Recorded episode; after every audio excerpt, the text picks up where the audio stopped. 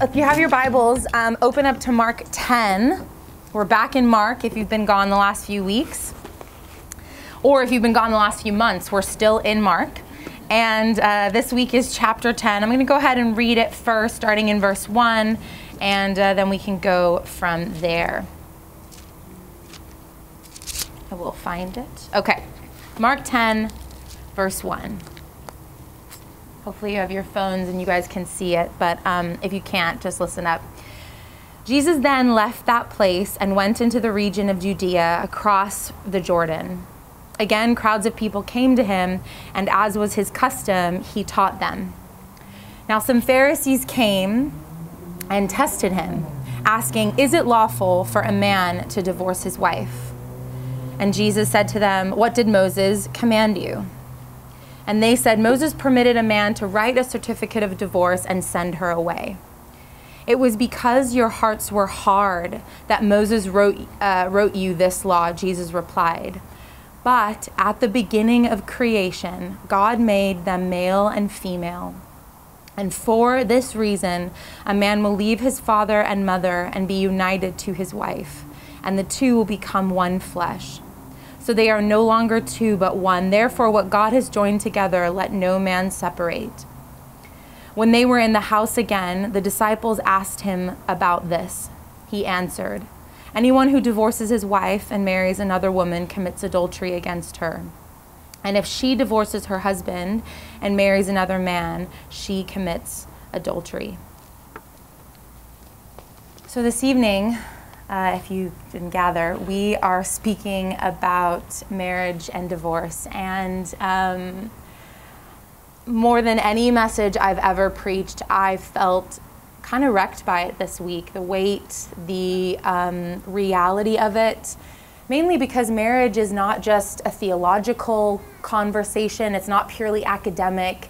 It is something that, for better or for worse, affects every single one of us here. Maybe it defines our family of origin, our parents' relationship, our own relationships, our own story.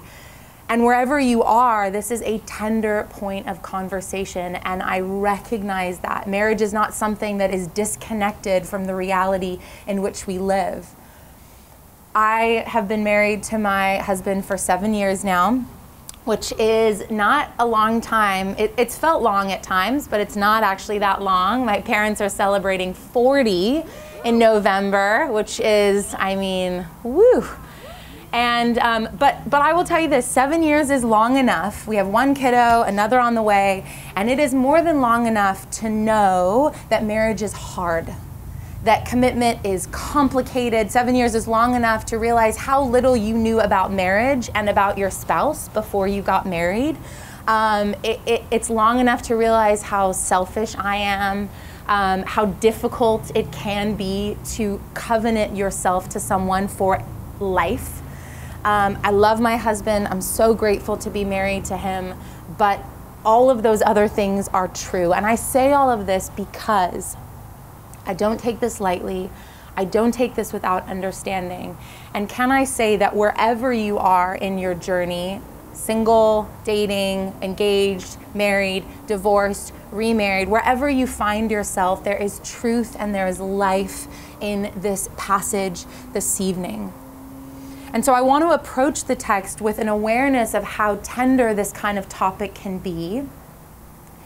And I also want to ground us in the revelation that we serve a God of love and compassion and grace. Friends, there is actually something, the more time I've spent with it this week, there is actually something really beautiful in this text something hopeful, something we can trust. And that is the path I want us to follow tonight. It's a path that has good news. It's a path that more than any other points to Jesus. It's a path paved by His love and His commitment and His covenant and His grace and His mercy and His sacrifice for us. And my deepest desire, if you walk away with nothing else, I hope that you have a, a, a, more true, a more profound understanding of Jesus and what it means for you and I to be his bride. So, what's going on here? If you ever come to the Bible whether you're new to it or raised in the church, if you ever come to the Bible and you go, what the heck is happening? You are not alone. Um, the Bible was written, uh, the New Testament especially, for first century Jews. As far as I know, that includes none of us. And so there's always context, there's always background. This verse is a case in point. And here's the background. In Deuteronomy 24, which is in the Old Testament, it's in the law or the Jewish Bible there is a passage of scripture where Moses, the leader of the Israelites, wrote that a man may issue a certificate of divorce if his wife, and I quote, becomes displeasing to him because he finds something indecent about her, end quote. Okay? That's the scripture. That's that's it in its entirety. And that's what Jesus and the Pharisees are referencing. Now, it had been long contested by the religious leaders what exactly Moses meant when he said indecent, right, or displeasing. Essentially, what are the grounds for divorce? Now, I want to point out that most scholars would agree that passage in Deuteronomy is not about what are the grounds for divorce. It's actually about the fact that in ancient cultures, a man, a man could cast away his wife kind of on any whim. And so Moses wrote this in, um, which demanded that men go through the legal and binding process of giving her a divorce so that she could remarry and not just be cast aside, okay? That's what the original provision was for. However, this had become a, a widely contested debate about what are the grounds for divorce. And there were two dominant schools of thought in the first century. The first was by a Rabbi Shammai, and he said that indecent referred to uh, infidelity or adultery, right? So it was this idea if your wife had been unfaithful to you, then you could divorce her. That was the more kind of conservative view. The second was more progressive. It was by a rabbi named Hillel, and um, he said indecent meant, and I'm quoting, Matthew actually uses this phrase, for any and every reason. So if she, her behavior became indecent, if you suddenly found her looks indecent, uh, if you found her cooking skills indecent, which sounds ridiculous, but we have records of him saying, and I quote, if she consistently burns the bread, divorce her. If you fall out of love with her, divorce her. If you fall in love with someone else, divorce her. Okay? End quote. I've burnt bread many a day in my time. Thankfully, this no longer applies. Um, but as you can imagine, in a patriarchal society, which do you think was the preferred uh, argument, right? The second one. Any reason, whenever I want to, I can just get rid of my wife and get a new one. What I want us to recognize is that we often think of divorce as a modern invention. It's not. It was just as culturally normative then as it is today. But not only was it culturally normative, it was religiously condoned. The rabbis, the spiritual leaders of the day said, totally fine, you can get rid of your wife for whatever reason you want. If you remember um, Herod and John the Baptist, right, he, he um, publicly condemns Herod. What did Herod do? He divorced his wife so that he could marry his brother's wife, his sister in law, which is so weird on so many levels. Um, but Herod beheaded John the Baptist because, according to the rabbis, Herod was fully in his rights to do just what he did. And so the Pharisees come to Jesus with somewhat of a trick question. They're hoping that he disagrees with the commonly held uh, belief, and then maybe, if they're lucky, Herod will lop off his head as well. But Jesus what does he do? He, he does what he so often does. He sidesteps it and he turns it back on the Pharisees because essentially, what are they asking, right? They're asking, what does the law allow us to do? Or, to put it more bluntly, what can we get away with? How far can we push this kind of vague indecency allowed by Moses? This is a f- weird example, but I was laughing thinking about it this week. You know, when you were a kid and uh, you're kind of fighting or pinching or something with your brother and sister, and your parents invariably said, "Stop touching each other." Right? You're in the back car and you're like, "Just, just just stop touching each other. And if you were anything like me, I would get this close to my sister and I would go, I'm not touching you, I'm not touching you, I'm not touching. That's the childish version of what's happening here. They want to know how close can we get to the line without crossing it. And that foundational inclination within us as human beings, right, to get as close as we can without actually going beyond, we carry that into adulthood we, we carry that into how we approach the Bible. You see, for the Pharisees, the Bible had become a list of laws and rules and things that they could and couldn't do. And for many of us today, that's how we approach the text rules, regulations, do's, don't. And we can either obey kind of the A student, we do everything according to the rules, or we kind of weasel our way around it, getting as close to that line but never crossing it. And this methodology for you and I in our kind of modern world often sounds like this Where does the Bible explicitly say that you can't? Whatever, fill in the blank. Where does the Bible say that sexual intimacy is just within the confines of marriage? Where does the Bible say even what sex really is and what we can and can't do? Well, I don't think I have to give a tithe or give my finances over to God. Um, I, I don't really think it's gossip, it's more like girl talk right? We, we, we, we blur the edges because essentially what we are asking is do I really have to? Does it even matter? And did God really say? Did God really say? You remember that question? That's the question that Satan asks Eve at the fall of mankind. Did God really say? But Jesus, what does he do? He doesn't give them a list of reasons why they can and can't. Instead, Jesus takes them back to the garden he takes them back to the start, the most perfect moments of creation Genesis 1 and 2. Tim Mackie, a, a theologian and pastor up in Portland behind the Bible Project, he says that Jesus here is actually going underneath the law to the divine ideal the divine ideal, that, that this passage by Moses that, that kind of gave this allowance was a divine accommodation for human sinfulness, i.e., God in His mercy gives us divine allowances because we are fallen human beings. But that accommodation represents God's permissive will, not His perfect will. But in the beginning, Jesus says, it was not this way. And what I want us to recognize is the significance that the law should not be the thing that defines our actions, but rather God's divine ideal, i.e., at the beginning, God's original intent, He did not begin by saying, Thou shalt not steal right? What did he do? He gave them a garden that provided for every single need. There was no need to steal in the Garden of Eden because they had everything. But then, when mankind fell, thou shalt not steal. The same with murder, the same with lust, the same with envy. It did not begin with the command. The command was the instruction based on us, it was never God's intention. And I want us to understand that because this isn't God changing his mind. He's suddenly like, well, actually, I, I don't approve of divorce.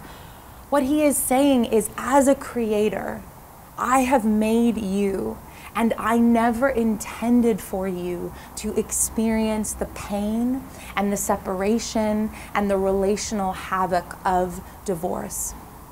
I have walked through this with friends both in their family of origin, parents who separated, as well as friends who have gotten divorced. And none of them would say that was the ideal.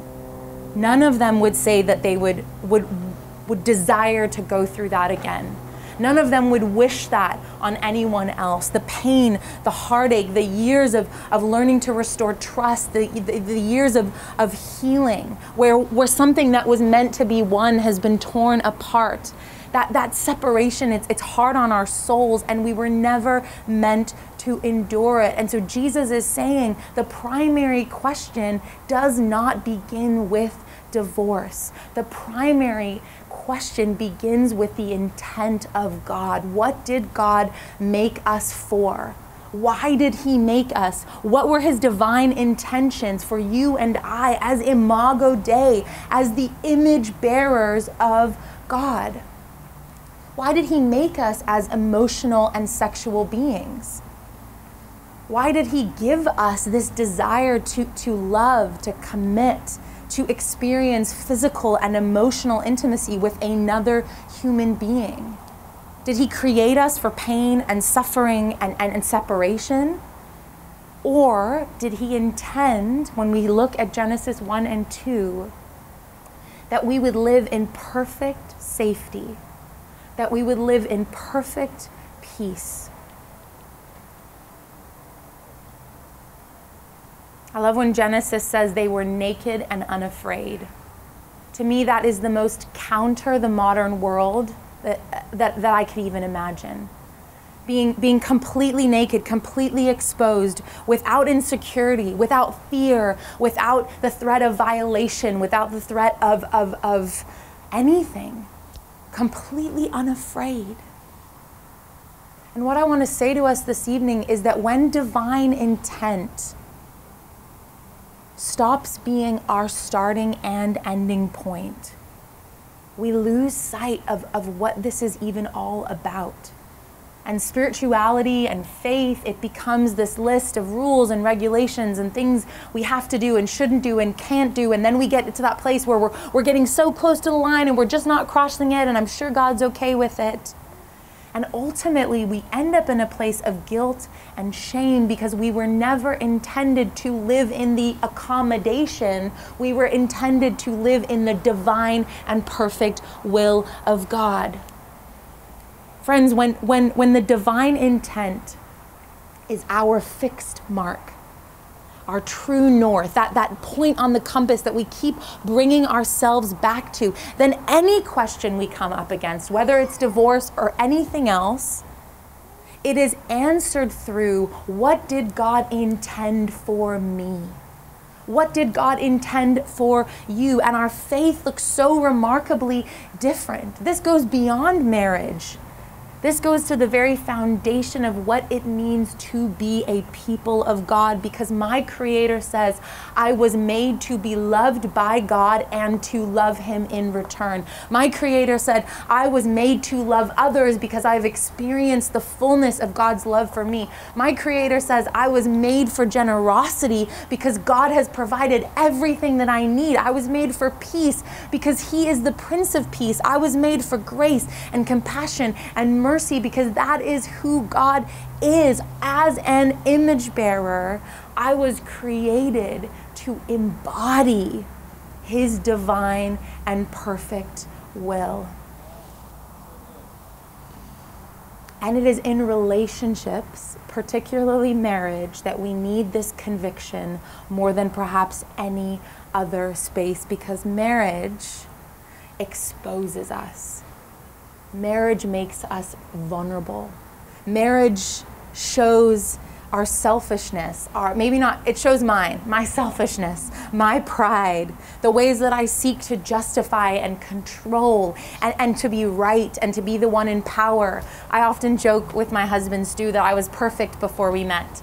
Um, I was pretty close, but uh, no. I wasn't. But when you're single and or you're not in an intimate relationship, there is so much that you can be blissfully aware of. And then suddenly you spend every day with someone and and and your your soul and and kind of ugly stuff starts to get exposed. And if I don't think about my marriage through the lenses of what God intended for intimacy, what God intended for covenant, then it begins to be about the problem that He has created for my life. I was perfect before him, and now all of a sudden there's all kinds of mess, and maybe if he wasn't there, that wouldn't exist. Can I also just say that marriage is the divine ideal God intended is different from the human ideal? my ideal marriage looks different from the marriage that God has intended for me. Does that make sense? And so he takes us back to Genesis. What does it look like there? What does it look like in perfect company?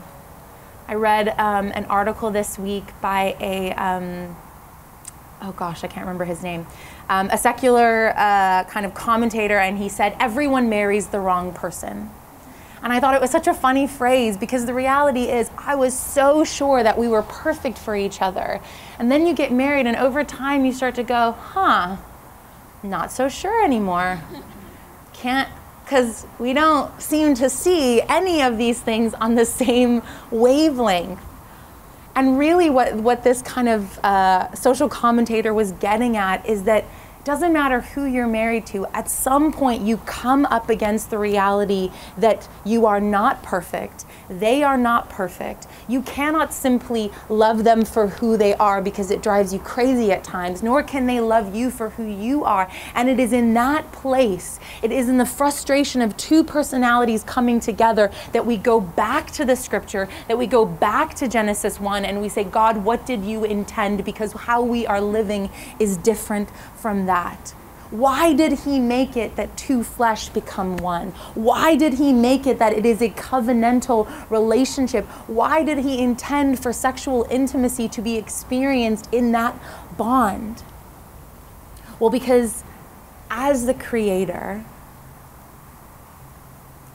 if, if he is the creator, I should say, and we were made by his design, and if we are image bearers, i.e., we reflect God here and now, not in the future, here and now, you are a reflection of the reality of God. And if, as so, we've come out of His beautiful mind, we are therefore made to reflect a Trinitarian community Father, Son, Holy Spirit, which is a unity, when you read the text, of self giving, other centered love.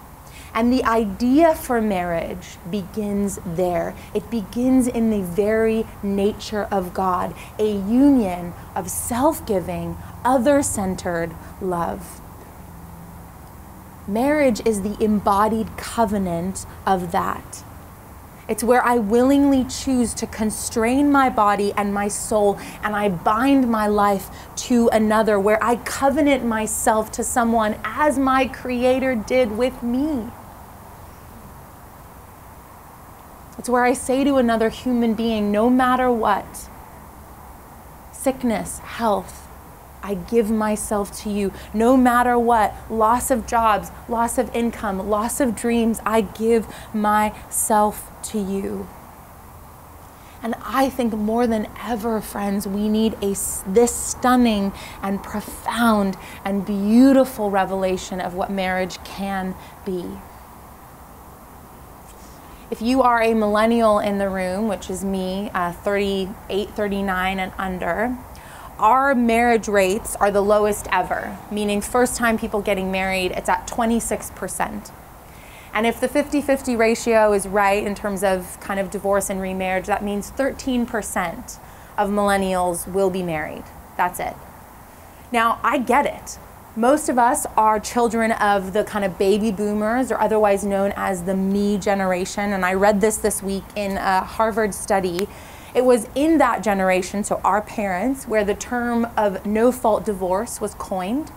Um, they still to this day hold the highest divorce rate in modern history. So these are our example setters. These are perhaps our parents. These are the homes we grew up in. And the divorce rate for the baby boomers, interestingly, it keeps rising. So for those over 50, the divorce rate doubles. And for those over 65 within that demographic, it triples. Meaning, and this was the number I read that really blew my mind 109% of baby boomers over 65 get divorced. What does that mean? It means that more people are getting remarried and divorced and remarried and divorced. That's why you have a number that's over 100, 109%. Those are the people that, that, that preceded the way for us. And we wonder why marriage is at an all time low and distrust is at an all time high. I read a recent Harvard study um, where it, it, kind of surveyed millennials and Gen Zs and it asked them how much they trust um, the kind of 10 primary institutions uh, government, banks, you know, media, 10 things. And between 60 and 88% of the demographic said they distrust those 10 leading institutions. And so, to summarize, we live in an era where families are broken, monogamy has failed us, we don't and we can't trust the most fundamental institutions of our society. Oh, and we are products of the Enlightenment, which, among other things, has taught us emotionally and mentally that the self has to be put first in all situations. It's what they call an egocentric operating system, i.e., my happiness, my fulfillment, my satisfaction is paramount and the virtue of a person or a thing can be determined by whether they increase or decrease my personal happiness. You following me? So essentially, we are living in an era where we are not only conditioned by our experience, but we are seemingly justified in a self self seeking, self serving approach to love and marriage. So, what do we do with divorce and marriage? What do we do when we live right now between divine accommodation and divine intent? What do we do when we feel the pull between what God intended and the reality of the world we live in? We are not perfect beings. So, how do we live in God's perfect will? Well, we look no further than the covenant God made to us. Did you know that the entire Bible is a story of a perfect bridegroom pursuing his less than perfect bride from start to finish? It is a narrative of a God who said, I am going to covenant myself to you no matter what. And God demonstrates this over and over again. He forgives and he forgives and he forgives and he pursues and he seeks out and he builds up and he loves and he offers grace and he extends mercy and he demonstrates by his very sacrifice what it means to commit yourself to someone utterly and completely. He demonstrates it even unto death. Redemptive marriages, friends, can mirror this. Two people, not perfect, who commit completely to one another. Two people who forgive and then forgive again and then again and then again. Two people who give grace when there has been failure. Two people who offer kindness instead of anger. Two people who will sacrifice for one another who will lay down their lives for one another. I'm willing to love you even when I don't feel like you are loving me. Two imperfect people who, according to Jesus, can still be images of a faithful God here on earth. Almost done. Tim Keller, in his book, The Meaning of Marriage, writes When over the years someone has seen you at your worst, and knows you with all your strengths and flaws, yet commits him or herself to you wholly, it is a consummate experience. To be loved but not known is comforting but superficial. To be known and not loved is our greatest fear, but to be fully known and truly loved well, it's a lot like being loved by God, and it's what we need more than anything because it liberates us from pretense. It humbles out of us our self righteousness, and it fortifies us for any difficulty life can throw us. Marriage is this gift, friends, to be fully known and truly loved. Marriage is also a sign. It is a picture of what God intended. It is a picture of His love for us, that forever is possible, that covenant can be held, can be sustained. And in doing so, marriage becomes a testament and a beacon of hope to the world around us. As we come to an end, I, I do want to acknowledge Jesus' closing statements in this passage to his disciples.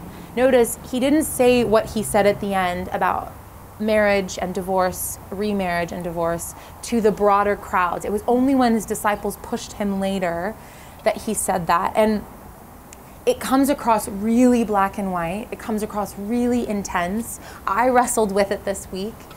Um, and, and, and, it raises all sorts of questions. Is Jesus being hyperbolic, uh, like he was in the verses we just read last week? You know, if your arm causes you to sin, cut it off.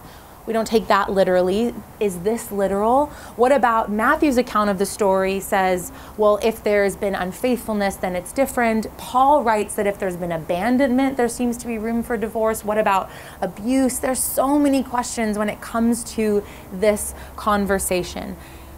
Let me say two things. One, the church historically has had four different perspectives on what we do with a passage like this. I'm not going to go into them now, but in discussion with the leaders, we at Genesis believe that every person, rather than every church or institution, every person has to find a place of grace and faith in regards to divorce and remarriage. Grace, because there is no condemnation for those who are in Christ Jesus. The scripture says it, I will say it again no condemnation for those who are in Christ Jesus. And faith because we believe in redemption and God's immense capacity, immense, immense capacity to bring resurrection in even the most darkest circumstances. Resurrection is fundamentally can I begin again? Yes, you can, because Jesus was raised from the dead. Jesus seems to say that only a hardness of heart is ultimately what, what cannot be bypassed, i.e., if two people choose and are willing to set aside differences, addiction, sickness, whatever it may be, and commit to the long, hard journey of giving themselves to someone else. If there is grace and faith, He can do amazing things. But, friends, that is a, a decision and a wrestle for each and every one of us individually. And we are not standing here with a, a line in the sand. I've seen the power of God's work and resurrection in my own family. I've seen with an aunt and uncle and my grandparents. My grandpa struggled with addiction for decades. And my grandma believed in under God that she needed to stay with him. And I look at them now. God has worked beautiful things. My grandpa is saved and loves Jesus, and they've been married 60 years. And they are a testament that if you have the grace and faith to stand with someone, it is utterly possible. But as we close, I want to say we hold in tension the reality of the world that we live and the divine intention of God, and we hold it under a banner of grace and faith. But my hope for this evening and why I wanted to press in is, is that we would follow the way of Jesus. What did Jesus do? He said, Let's go back to the beginning. Let's look at love in the light of covenant keeping God. Friends, never lose sight of what marriage was created to be. Those of you who are dreaming about that day to come, it begins here. It begins with God's view of covenant, of divine intention, and it's beautiful and it's safe and it's full of peace and it is a sign for all of mankind. And that is what I hope lingers in your mind this evening that we serve a God who demonstrated the profound and beautiful reality of what it means to be covenanted to us. Can we pray together? Chris is going to lead a response in a second, but yeah, this is, as I said at the beginning, I'll say it again this is weighty stuff. This is deep and personal. And I just want to say if there was Holy Spirit, we, we submit everything that was spoken, everything that was taught to you this evening. May your truth find place and may seeds be planted. But whatever was not of you, we, we, I submit right now, Heavenly Father, that your good and perfect and pleasing will would be resonant this evening. that we would live under grace and faith with hope that covenant is possible, that commitment is beautiful, and that we can live as ambassadors of a promise that you first gave to us. In Jesus' name.